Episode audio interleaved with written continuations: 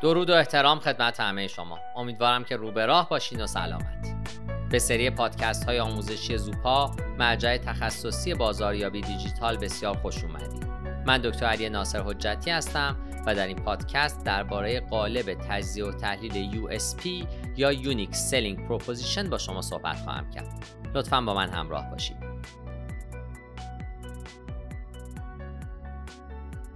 قالب تجزیه و تحلیل USP یا Unique Selling Proposition به شما کمک می‌کنه تا با بررسی این موضوع که شما به چه نحوی از رقبای خودتون متمایز هستین بهترین پیشنهاد فروش منحصر به فرد خودتون رو تعریف بکنید و اون رو به مشتریان مورد نظر منتقل بکنید.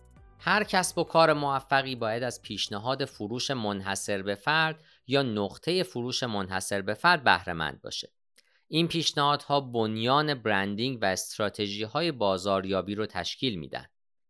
گاهی اوقات USP رو با ارزش پیشنهادی منحصر به فرد یا UVP Unique Value Proposition یکسان می‌دونن. معمولا USP به شکل یک توضیح مختصر و به یاد موندنی از دلیلی که مشتری باید برند شما را نسبت به رقبا انتخاب بکنه است. به عنوان مثال USP نایکی شامل کفش های با کیفیتیه که به صورت خاص برای ورزشکارها طراحی شدن. یکی از مهمترین دلایلی که باید USP خودتون رو تعریف بکنید اونه که دلایل تمایز شما رو از رقبا آشکار می‌کنه به خصوص اگه در یک بازار اشباع شده یا بسیار خاص فعالیت دارید. پس از تعیین USP مناسب باید از طریق شیوه های مختلف بازاریابی مؤثرترین روش های انتقال این موضوع به مشتریان رو پیدا بکنید.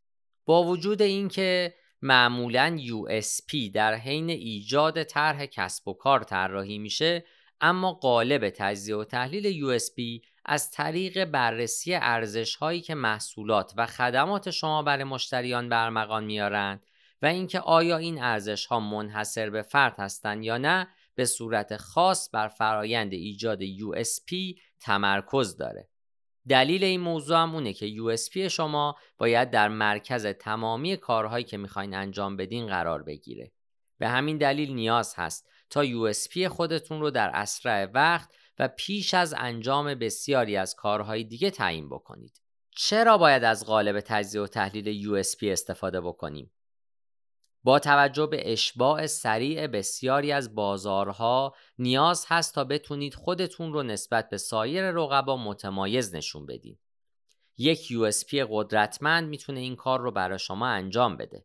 از اونجایی که باید USP خودتون رو در تمامی بخش های بازاریابی اعمال بکنین استفاده از قالب تجزیه و تحلیل USP به شما کمک می‌کنه تا علاوه بر فهرست کردن ویژگی های کلیدی خودتون اونها رو از نظر جالب بودن، کسل کننده بودن، رایج بودن و منحصر به فرد بودن هم تقسیم بندی بکنید. پیشنهاد فروش منحصر به فرد شما باید به صورت مستقیم به نیازهای مشتریان و چیزهایی که می‌تونه برای اونها فراهم بکنه ارتباط داشته باشه.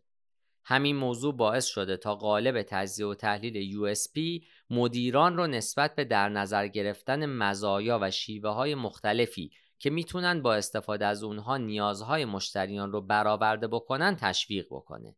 نحوه استفاده از قالب تجزیه و تحلیل USP هم بسیار آسونه.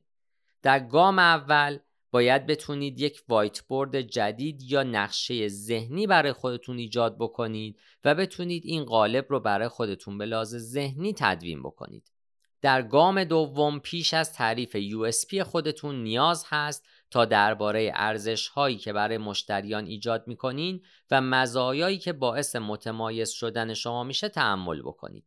این موارد رو با استفاده از یادداشت های چسبان به قالب های خودتون اضافه بکنید. استیکی نوت ها در این زمینه به شدت به شما کمک می‌کنند. درباره مواردی مثل چیزهایی که باعث متمایز شدن کسب و کار شما میشه و دلایلی که مشتریان باید شما را انتخاب بکنن به خوبی فکر بکنید. می‌تونید به صورت مستقیم از مشتریان خودتون بپرسین که چرا شما رو نسبت به سایر گزینه های موجود در بازار انتخاب کردن.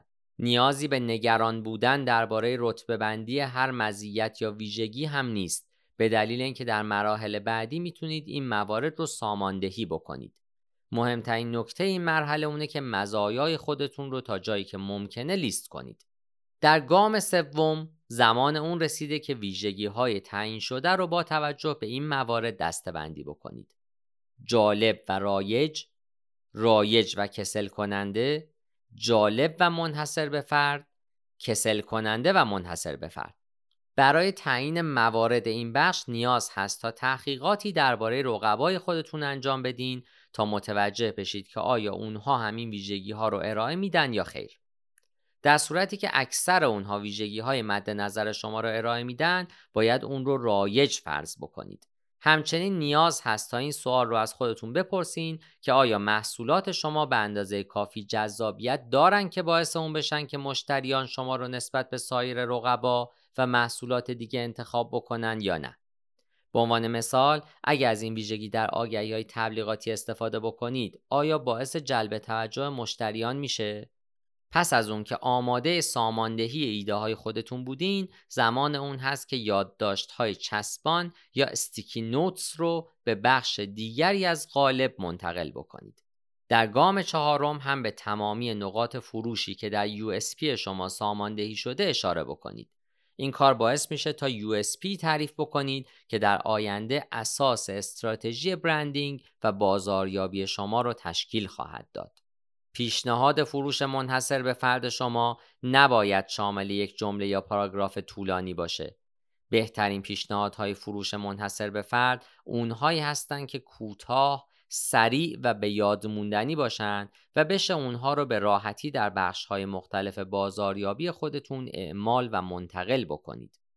گام پنجم و آخر هم این هست که حالا که USP خودتون رو ایجاد کردین باید اون رو با تمامی بخش های کسب و کار خودتون به اشتراک بگذارید تا از این موضوع مطمئن بشین که این USP در تمامی تلاش های ارتباطی شما با مخاطبین مورد استفاده قرار خواهد گرفت یا نه.